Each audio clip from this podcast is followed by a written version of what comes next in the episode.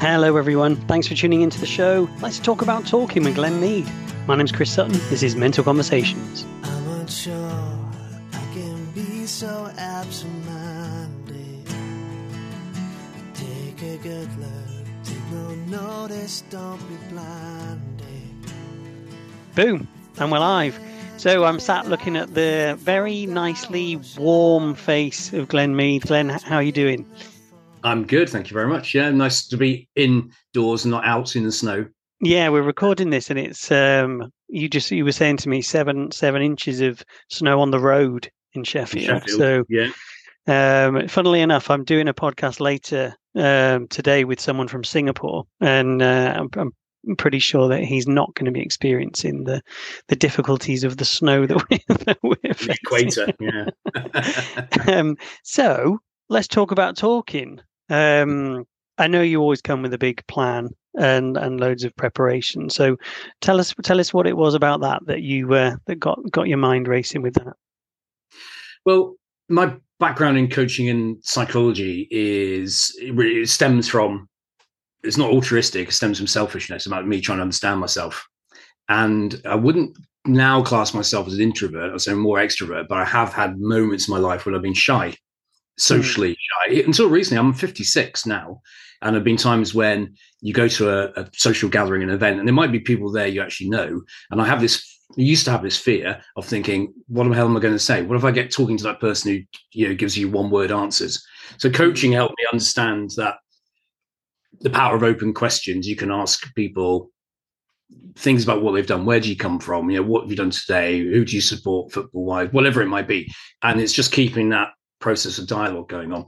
But then I looked at okay, that was my anxiety from fear of rejection, perhaps fear of being boring, Hmm. fear of no one wanting to engage with me. And occasions where I've gone to parties, uh, you know, when we were allowed to have them again after lockdown, I've realised the times I've enjoyed myself the most is when no one's asked me anything Hmm. because I've got into conversation with someone and they turn you know you, you assume they're from Sheffield you assume you you you know them through school kids or work or whatever it might be.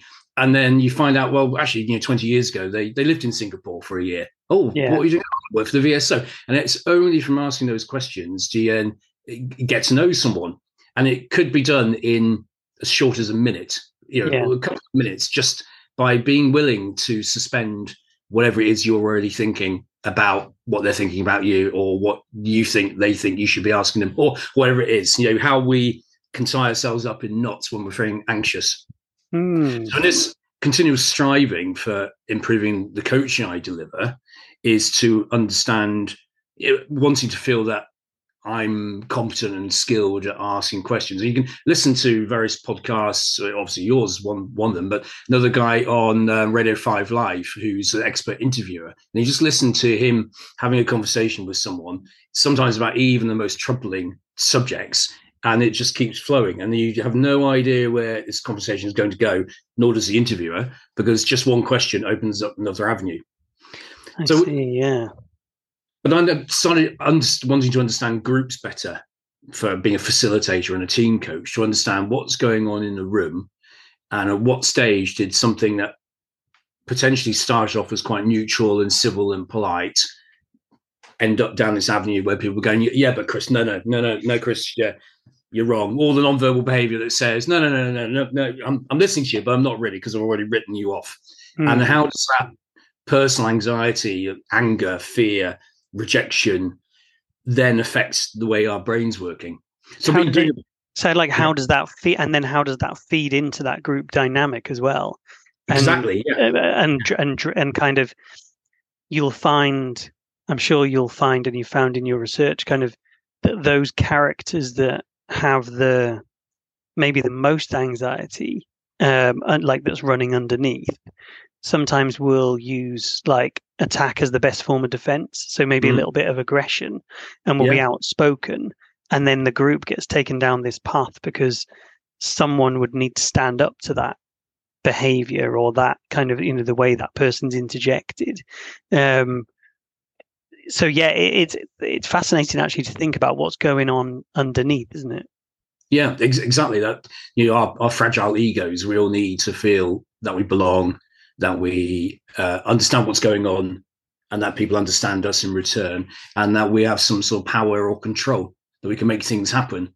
and that they come from what we call basic human emotional needs. There's you know, quite a few of them, but those three stick out. So when you don't feel part of the group or accepted and you feel rejected, it's physically painful. It's psychologically painful and physically painful. And there was some research, I can't remember who the researchers were, but they into brain functioning, they found out the same areas of the brain where you experience physical pain and you take paracetamol to cure it, so you got you know a cold or cough or toothache or something. It's the same area of the brain that registers psychological pain from being rejected. So, Oh. and they've said that if you are if you ex- experience quite significant social anxiety and you really do want to go out business networking or going to a party or something, have a paracetamol before you go.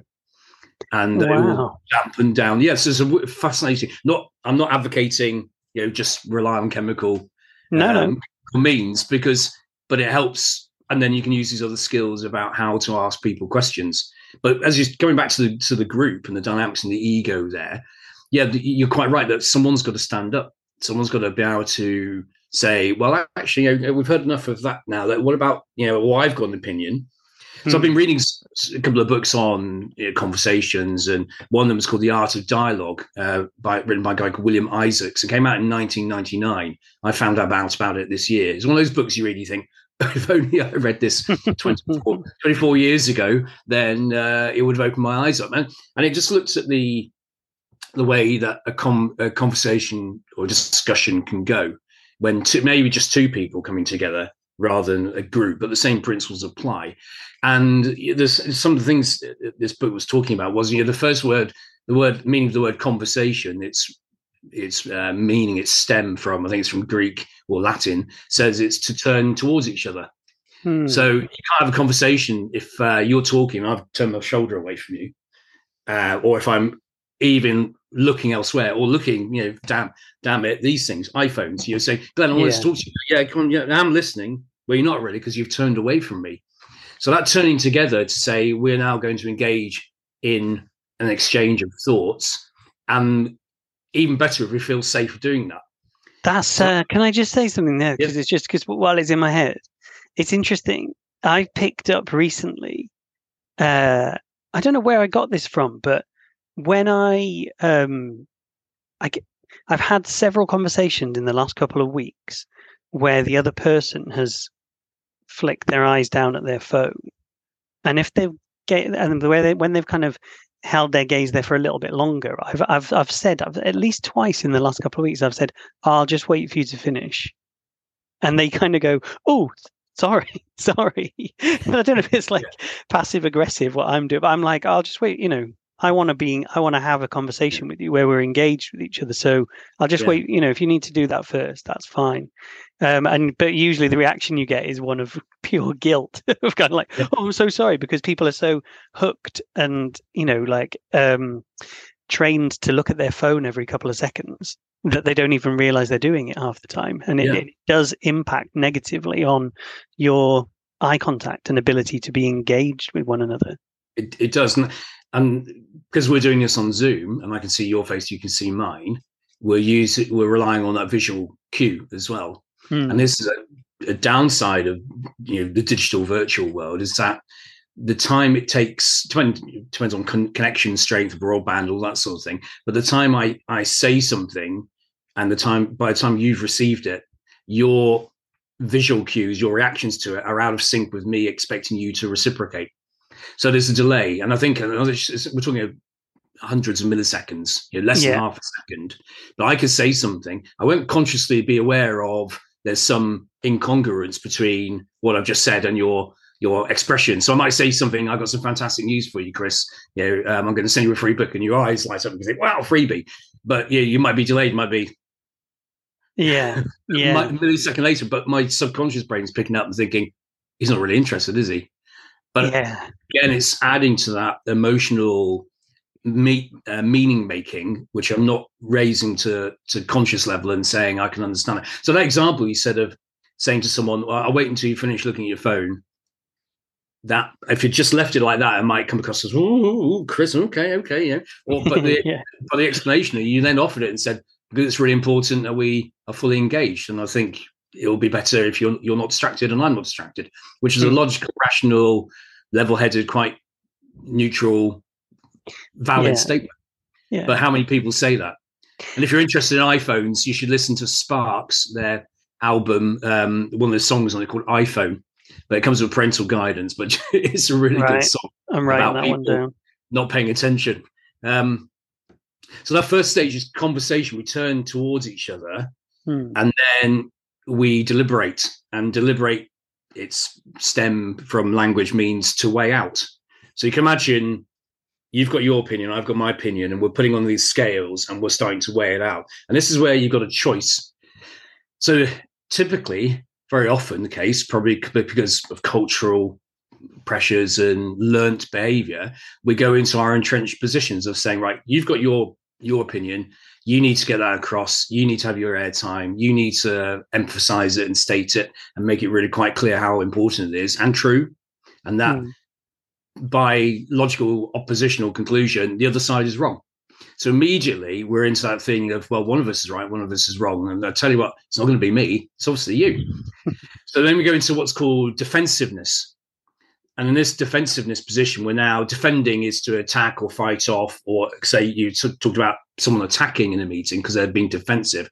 And it comes again at a point where we can either go into this element of um, arguing the point, going to and fro, and being an advocate and saying, "Yeah, but yeah, but no, but yeah, but I think you're wrong. I think you'll find that. Well, if you had all the information, you would realize how wrong that is." And then becoming almost making personal attacks on each other's um, what we perceive to be their cognitive ability, their intelligence, their awareness, their their effectiveness.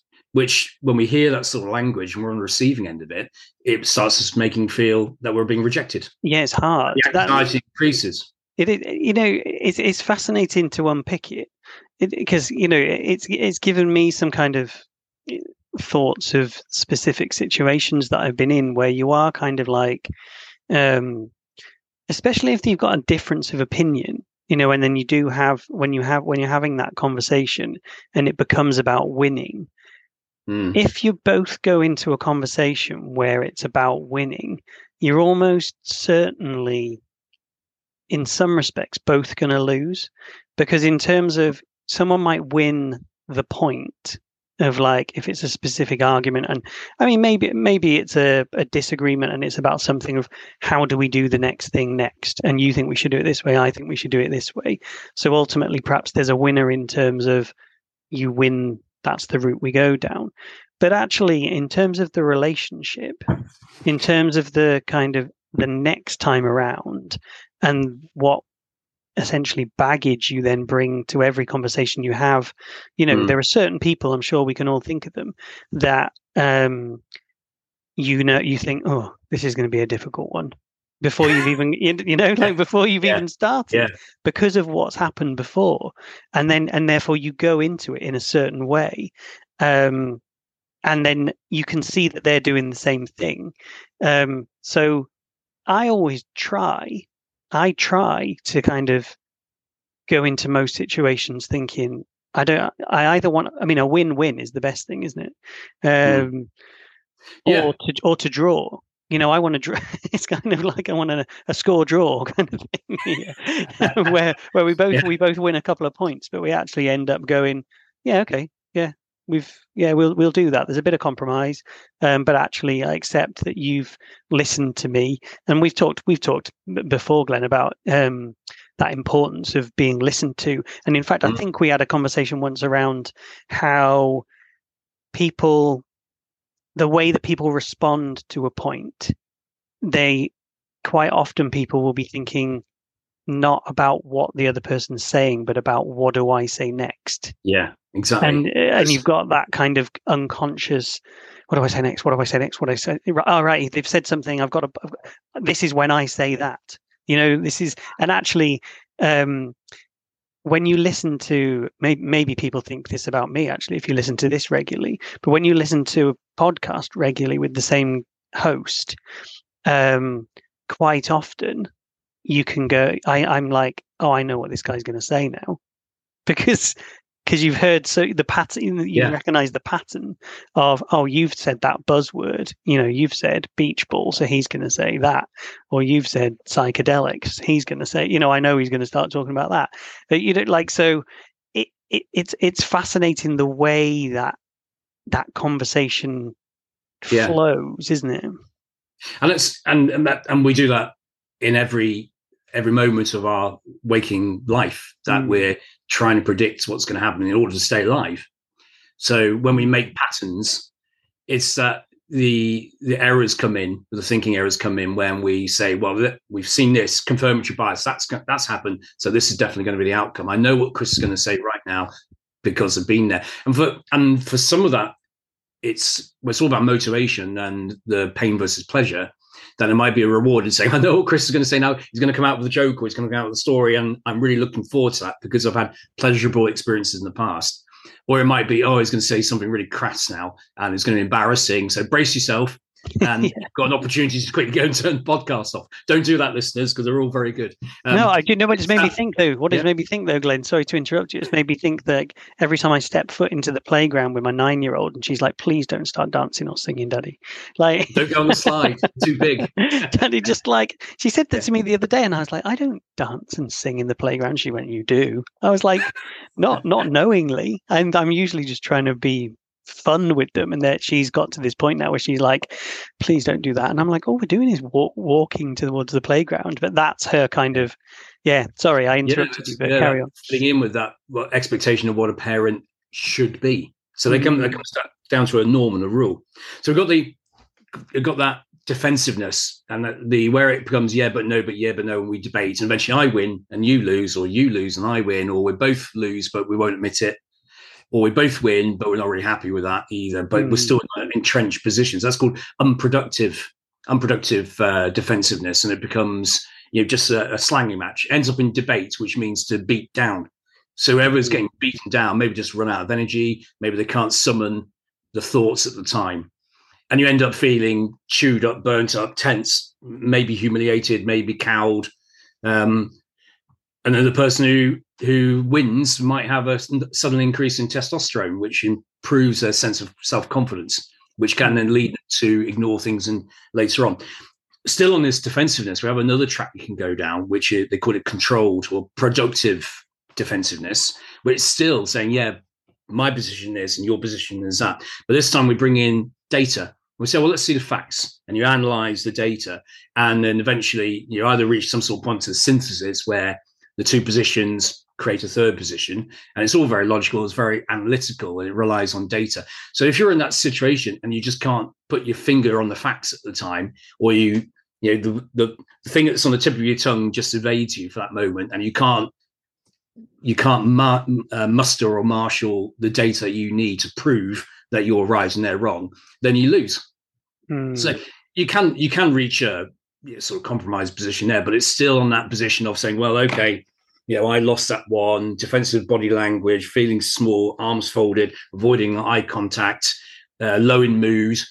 Maybe Yeah. go back to the office and give a bit of your anger to everyone else, uh, That- deliberately or subconsciously. You know, and you go home and shout at the kids or shout at someone else's kids. this is why this is why it's so important where you know we're talking about conversations with other people but and i I- come to this quite regularly on this show but um our self-talk is why our self-talk so important isn't it? Because if if you come out of those conversations and you feel like you've lost and you act in that way that you just described and you're defensive and your arm you know you folded your arms and and then like you describe you you go into this next arena whether it's with family or you go back to the office or it's it's it's inevitably going to spill over into that you know your next interactions and people might be like oh he's acting out of character and it, Yeah. it it's about you know if you can keep that balance of uh, of in some respects never be getting too high on yourself and never getting too low and just being like Mm. well actually that yeah that happened i think that Yeah, kind of exactly that. curiosity and Mm. interest in like huh okay he you know she behaved like that and she seems to have walked away from this conversation thinking that she's won that and i feel like i've lost so i'm not in a great Mm. place but but Hmm, okay. And I suppose ultimately, the best, if you want to get your own way, the best position to be in is where the other person thinks they've won. Yes, well, that that yeah, that that's that's interesting. We'll come on to that. in a minute. But yeah, the the recovery from those experiences, there's like micro reflective practice Hmm. because you could go away thinking I lost, and then comes labeling, thinking I lost, therefore I'm a loser, loser, and you go Hmm. into the next one, and because I'm a loser.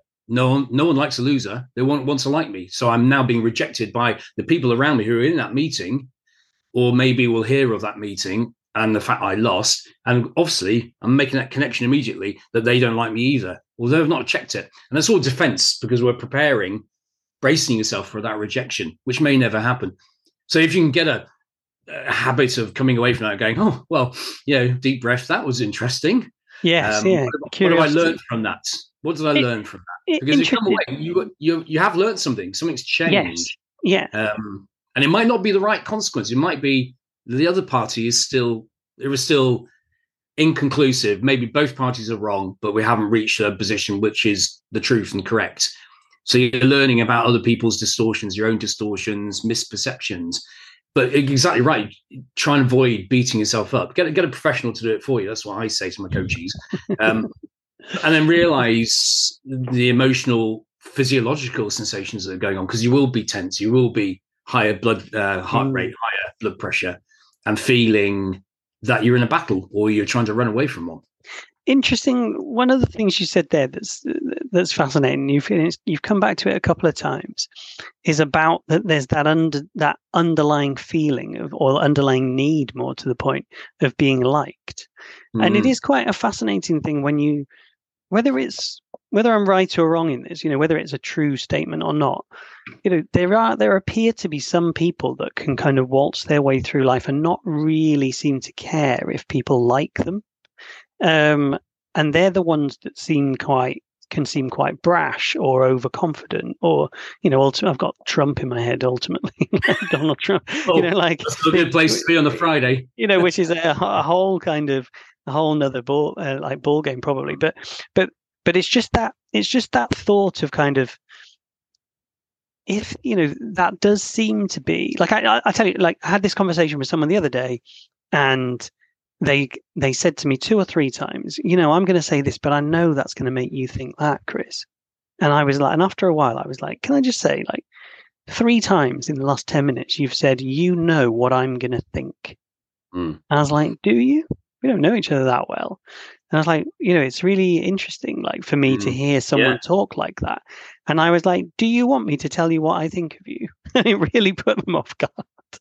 It was quite funny because they went, it's What? it's a what? it's a I, isn't it? It's a um I was like, I'll tell Yeah. you if you want. Like, so what they're really trying to say is um i'm worried yeah i'm worried about upsetting you or being rejected by you or you thinking less of me because what i'm going to tell you you i think you won't be happy with and they're So, great. This person's great. yeah. I've, I've got a lot of time for them. So I was kind of like, I'm trying to work out where this is coming from. That you're caveating these, you know, you're prefacing these questions, these these um not not questions, these like thoughts or these like things you're you're saying with, Mm. "Uh, you're probably going to think this about me now. And I'm like, you don't. I don't know why you're saying that. I'm really interested to find out to uncover that a little bit. And if it would help you, I'll tell you what I think of you if you like. And then, and then yeah then you might think, oh, okay, maybe this is going to land differently to how I feel because there's a bit more trust there, or there's a bit more Yeah. understand. I'm going to receive a bit more understanding. Um, you know, so it's uh, yeah, it, it's it's interesting that it's just another kind of one of those dynamics of conversation, Mm. isn't it? I've, I've just been breaking eye contact with you on the screen which subconsciously is making you thinking glenn's not paying attention um because No, I know what you're doing. figuring off You're you're you're like yeah, you're you're thinking. and I'm joking. I was like, I know what you're. But do you want me to tell you what I really think, Chris? No, um, because you, you're saying things and it's triggering associations in my mind. So we talk about these three needs: belonging, meaning, control. And if you have those those human emotional needs, if they're frustrated or violated, you get an emotion, and usually a negative one. You know, fear, anger, disgust, sadness, shame. But I'm just thinking, what does the belonging and like? Is it to be liked to say, well, Chris is a great guy. I'd like to go for a pint with him, or go for a walk in the Dales, or is there a need to be acknowledged So I, Mm. I, my need for liking, um, people wanting to say, "Oh, I'm going to have a chat with Glenn. He's a great laugh." Not so high on that, but I do feel I need to be recognised for doing the right thing or being competent at something. And if it Mm. means I have to give bad news and I have to sort out an emergency, then I want to feel that other people think I did the right thing. So that's where my needs comes in. Um, Yeah. So it's more that acknowledgement. Some of these other human emotional needs, you know, belongings in there. Another one is attention that we need people to pay us attention. And when that's broken, and that's where loneliness, you know, we are social creatures. There's a, a concept in psychology called compresence, which is the need to be physically with other people, to have some Mm. sort of contact. So we get it a little bit through this digital media that we're using at the moment, but it doesn't beat being in the same room as someone because you could be Yeah. Same room and not even say a word. And then I say, You're upset with me, aren't you, Chris? I can tell. I can read your mind. the way you're Do you know- sitting. Do you know- See, what, what what are these obscene hand gestures I'm getting? Yeah, these are. Why have you got no clothes on? We're both fully clothed, I'd like the listener to know, but it'll be fine if we weren't. Um, although it is cold, so yes. Yeah. the um, what I was going to say, what you're saying there that that really interests me is about if you know if we can understand in ourselves what our needs are. Mm. So where you've just said about like for yourself, you it's you don't carry as much value with someone thinking or behaving in a way that's like, oh, you know, I'd love to go for a pint with Glenn, but it's more about acknowledgement of, you know, abilities. And um, Mm. I, I I had this conversation. I don't know if I should share this. I had this conversation on the weekend with my partner Claire, um, and she'd seen this thing about love languages. Have you ever heard of this? It's like No, a pop psychology thing, but like, and one of them was like, you you know there were a, bit, a bunch of 30 odd questions or whatever but but one of them was like you need compliments you need the you need your partner to like say nice things about you or say well done for doing something one of Mm. them was about touch and about like you know that if they were walking past you they'd like touch you on the shoulder or they'd kiss you on the cheek or you'd you know, and then and one of them was about like um gifts and like whether receiving gifts is the way that you think you think all right i'm loved and then uh, and then the last one i think there were seven actually but then the other one that i remember was around um um doing practical things for them. So and and what it worked out as was that uh, maybe i shouldn't say which way around it was but one of us really liked um or needed to hear those compliments those nice words. And the other one of us really needed or or benefits the most from doing a job for them. So it's like you know if i usually take the bins out just for example and claire was like oh by the way i've taken the bins out and i'd be like oh my god she loves me. You know like and it was really it was really funny and I'm, i know i'm making fun of it but it was a really interesting experiment and we do things like that all the time just like these mind like things because it's it's interesting and it's fun. But having that awareness then so like say it was Mm. me i'm not going to say which way around it was but say it was me that needs the compliments uh, i'm pointing at myself and whispering it was me right? So claire knowing that now will be more complimentary just because like all right well i know chris might need that for example and and perhaps i'll do a task. It's just so so what you're saying there if you have a knowledge about yourself in terms of the communication how brilliant for those people that you're talking to. One if you're able to explain that to them if you're close to them so they Mm. can understand it. But two to realize ah maybe i'm being a bit oversensitive here because i'm that i'm inclined towards that and i'm not receiving it from this person. So either way you win by having that knowledge about yourself i feel. Yes, yeah, because we are selfish, and only probably the most practiced, experienced Buddhist could you know meditate to that state of not worrying about the the meaning of life. But we experience these things all the time. That the emotional needs that say you really do need to stay close to this group, be it one Mm. person or, or group of them. So coming back to the conversation part of it, so they've done a defensiveness part. There is a there is a choice when it comes to that weighing up, and before it goes down the entrenched positions. This is where the choice comes in, and it really it's all about what we've just been discussing. So the the option, the other option is to say rather than go down the I know what my position is, I know what Chris's position is, and we're going to battle it out. I'll just suspend. I'll suspend that I know anything about Chris or the situation or what I'm expecting. So my assumptions of having worked with you in the past and what you're like, and I know what you're thinking. I just know what you're thinking. I'm going to suspend all that, and instead, it's going to go into the stage of saying, "Well, okay, I need to understand you more." And the only way I can do that is by firstly respecting that you you are a unique individual. I can come close to understanding what it's like to be Chris Sutton, but even if I walked in your moccasins for a mile, uh, which would be great because at the end of it, I'll be a mile away and I'll have a free pair of shoes. But even then, I wouldn't know what it's like to be Chris Sutton. So I can pretend to go, oh, yeah, yeah, yeah, yeah, I understand. But I have to realize I can't fully understand that. But Yeah. it doesn't stop me from respecting that. So I've suspended my own judgments about your position. I respect that you have a position and that you have experiences which I won't fully understand, which paints a picture in your own world, which yeah. I can only reflect on. And the only way I'm going to understand that is if I listen fully and attentively. Your iPhone's away, all distractions away. And to do that, I have to be able to ask questions and say, okay, we've got different experiences at the moment. You know, would it be good if you told me about what it was like for you? What did you experience? Yes, and that, How do you see it? that's a brilliant question, isn't it? Yeah. Because it, it it just opens it up. I mean, I know essentially it is an open question, and uh, asking you you mentioned it right at the beginning of this. You know, asking open questions is a fantastic way to to learn about somebody and to get them talking, um, so that you can have more data to to to help yourself in that conversation too. Yeah. It's very difficult, isn't it, when you ask a question that someone is just gives a one word answer to, and then you're like, oh, it's oh, hang on, we're playing ping pong. It's back at me already. Uh, Mm. I need to ask another question.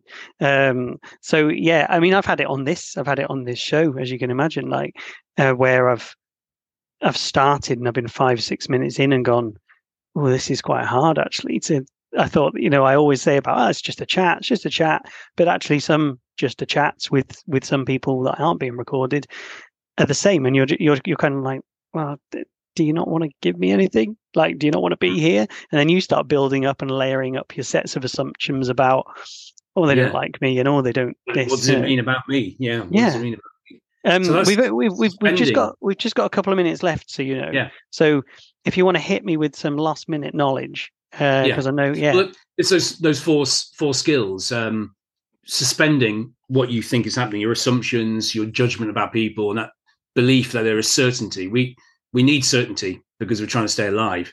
But we Mm. have to. You know, there's no certainty I'm right. There's no certainty I'm wrong. That we're in this ether, which is indecision, and people feel uncomfortable with that.